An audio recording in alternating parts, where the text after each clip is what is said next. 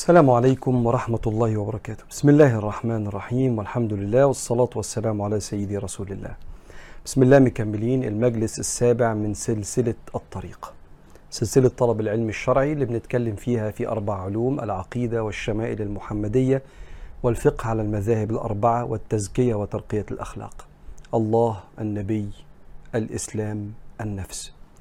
واحنا في المجلس السابع عايز أشجع حضراتكم على الطريق اللي احنا ماشيين فيه، طريق طلب العلم.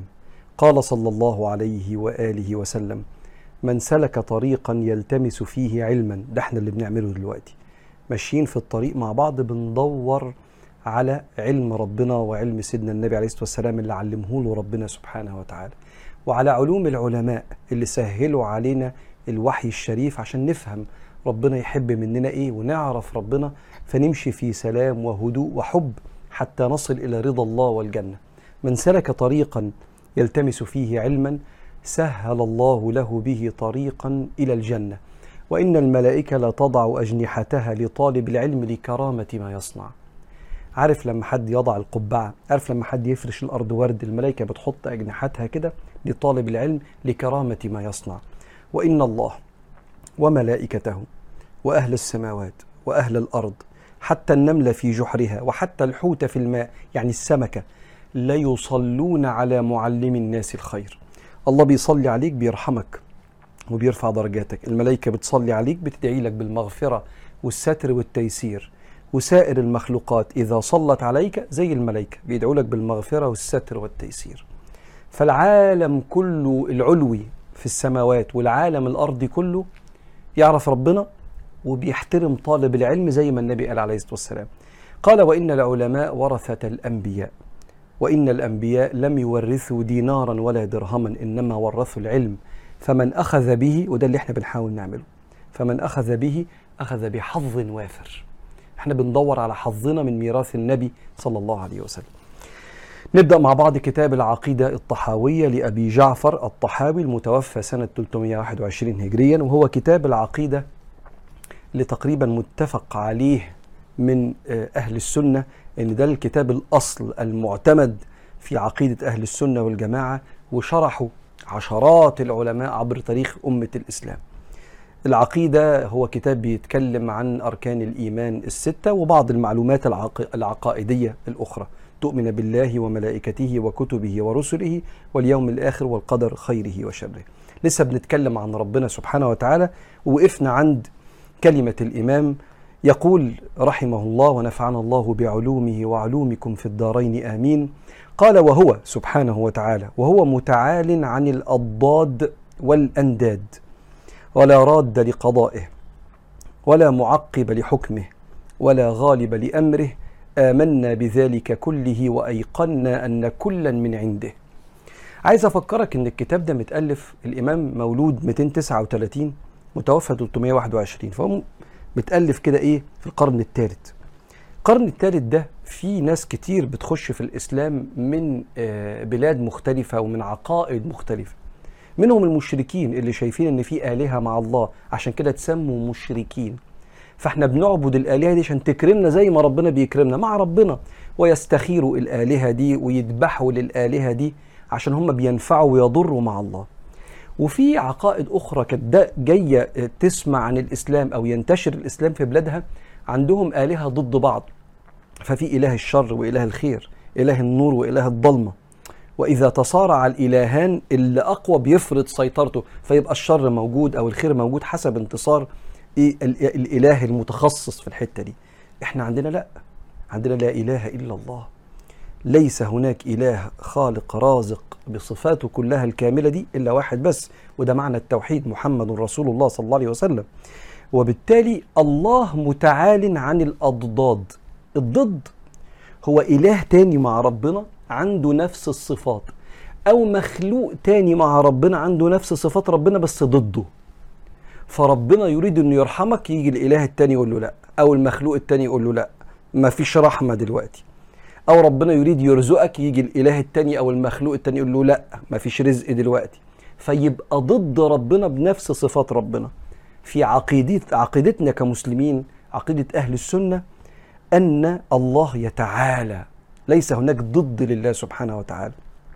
عشان كده حتى المصريين عندهم كلمة يرفضوها، يقول لك انت لا ترحم ولا تخلي رحمة ربنا تنزل، فالمشايخ تقول لك لا، تقولش مش هتخلي رحمة ربنا تنزل. ليه؟ لأن أراد ربنا رحمة إنسان ما ينفعش حد يقول له لا ما فيش رحمة يا رب، قالها ربنا في القرآن: ما يفتح الله للناس من رحمة فلا ممسك لها وما يمسك فلا مرسل له من بعده، فهو الفاعل الأوحد سبحانه وتعالى. حتى برضو المشايخ ترفض كلمة أنا هقطع عيشك، فيقول لك لا مش فيش حد بيقطع عيش ربنا، الرزاق محدش يقطع عيش حد، الله هو الوحيد الواحد الرزاق سبحانه وتعالى. فليس لله ضد، متعال عن الأضداد والأنداد. الند هو اللي زي ربنا بنفس صفاته، فنقول له رزقنا كرمنا ونكذب علشان نرضيه، فعشان لو هو مرضيش عننا هيقطع رزقنا أو هيعمل حاجة تنفعنا أو تضرنا، عنده نفس صفات ربنا سبحانه وتعالى. فلا، إحنا عندنا إله واحد فقط، ليس هناك نافع ولا ضار ولا معطي ولا مانع ولا خالق ولا محيي ولا مميت إلا الله. ولما وقف سيدنا إبراهيم أمام النمرود: ألم تر إلى الذي حاج إبراهيم في ربه أن آتاه الله الملك إذ قال إبراهيم ربي الذي يحيي ويميت، قال أنا كمان يعني أنا كمان أهو أنا أحيي وأميت. ماشي، شايف نفسك كده؟ ماشي. قال إبراهيم فإن الله يأتي بالشمس من المشرق، ورينا كده بقى، فأتي بها من المغرب. شوف كده ربنا عايزها من اليمين، هاتها أنت من الشمال كده. فبهت الذي كفر. آه لا، مفيش ند ولا ضد مع ربنا سبحانه وتعالى. قال ولا معقب لحكمه. التعقيب إن أنا أعدل على ربنا أو أخر حكم ربنا. ولا راد لقضائه ولا معقب لحكمه ولا غالب لأمره. راد لقضائه يعني ربنا يقضي بشيء، فواحد يقول له لا مش هتحصل دلوقتي، فيأخر أمر ربنا أو يمنعه، مستحيل. ده ينفعنا بإيه وإحنا بندرس عقيدة؟ ده ينفعنا إن اللي جه أمر ربنا واللي اتأخر أمر ربنا. فاكر الحديث النبوي: اللهم ردني بما قضيت وعافني فيما أبقيت حتى لا أحب تعجيل ما أخرت ولا تأخير ما عجلت. آه هو ربنا المقدم والمؤخر بس. فلو في حاجة جت دلوقتي يبقى ربنا اللي أراد. طب ولو ما جتش، ما تقولش أصل أبويا ولا مديري ولا صاحبي وقف في طريقها فكان ربنا أراد وانت اللي وقفت المراكب السيرة بتاعت ربنا. لا لا، إذا أراد ربنا شيء إنه يحصل أو ما يحصلش، هيئ الأسباب بتاعته عن طريق البشر والأحداث والأشخاص، ماشي، بس ده ربنا، دي إرادة ربنا سرت في الكون عن طريق أسباب وأدوات، لكن في الآخر إرادة ربنا. وهنا لازم تقف تقول هو مين بقى ربنا؟ آه العليم الرحيم الحكيم اللي بيحبك. ده هيريحك إنك تسعى وتجتهد وإنت عارف أنه لا راد لقضاء الله ولا معقب لحكم الله.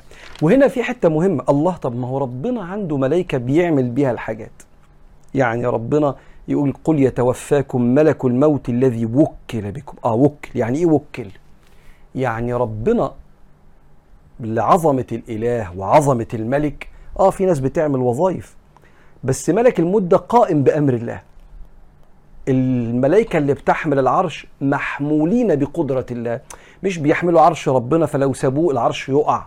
هذه التصورات البشرية غلط. إنما الملائكة محمولين بقدرة الله، فما فيش مثلا ربنا مش معتمد على ملائكة يقول لهم يعملوا حاجة فيتأخروا فأمر ربنا يتأخر. لا، لا معقب لحكمه، لا راد لقضائه، لا غالب لأمره سبحانه وتعالى.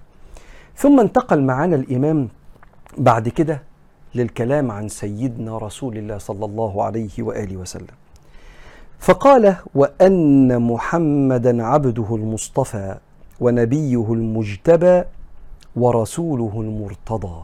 آه إحنا مؤمنين بأن سيدنا النبي عليه الصلاة والسلام سيدنا محمد، محمد الذي يحمده أهل الأرض وأهل السماء، الذي يحمده الناس في الدنيا وفي الآخرة لفضله على الخلق. أراد ربنا سبحانه وتعالى أنه يدي للنبي عليه الصلاة والسلام فضل كبير على الناس. وإذا كان سيدنا النبي يقول من لم يشكر الناس لم يشكر الله، فأكثر الناس اللي واجب علينا شكره وحمده هو سيدنا النبي عليه الصلاة والسلام، اللي عرفنا على ربنا وربنا اداله الشفاعة في الآخرة.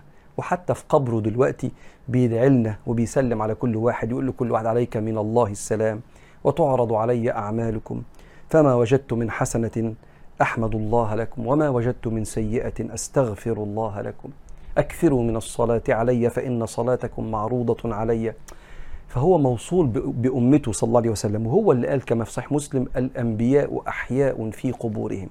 فمحمد هو صلى الله عليه وسلم أكثر الناس يحمد، غير أحمد. أحمد بقى هو هو أكتر حد بيحمد ربنا، الذي يحمده أهل الأرض وأهل السماء. وأن محمدا عبده المصطفى، خد بالك ده مش كلام وعظي، ده كلام عقيدة. فلما نيجي نقرأ مع بعض في كلام العقيدة بنفسر تفسير اعتقادي، مش تفسير وعظي بتاع رقائق. يعني إيه محمدا عبده؟ يعني خصائص النبي كعبد لم تتغير، فلم يتحول لإله في وقت من الأوقات. سبحان صلى الله عليه وآله وسلم هو محمد. قل إنما أنا بشر مثلكم، ما توقفش هنا، ها كمل، يوحى إلي.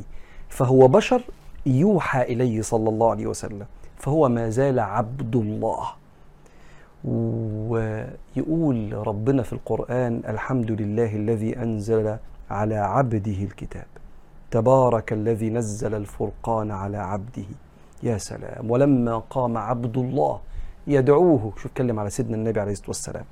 فهو عبده صلى الله عليه وآله وسلم المصطفى. آه دي معلومة اعتقادية مهمة أوي. مصطفى يعني مختار.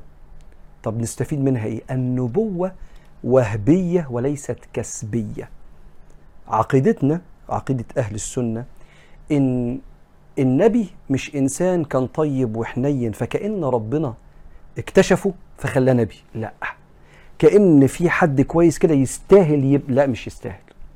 النبوة وهبية، يعني ربنا قبل ما يخلقه مختاره نبي، وكل تاريخ حياته قبل النبوة وبعد النبوة دي قصة حياة نبي، من قبل ما يتولد، من قبل ما يتولد، من قبل ما الكون يتخلق، في قدر الله يوم قدر الله مقادير الدنيا كلها.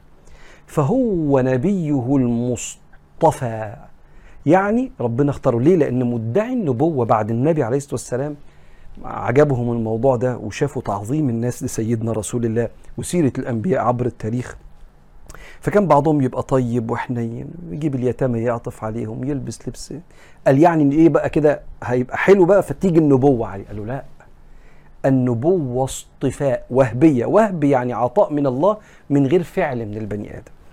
عشان كده النبي يقول عليه الصلاة والسلام: كنت نبيا وآدم منجدل في طينته. قبل ما ربنا يخلق سيدنا آدم وانا نبي صلى الله عليه وسلم.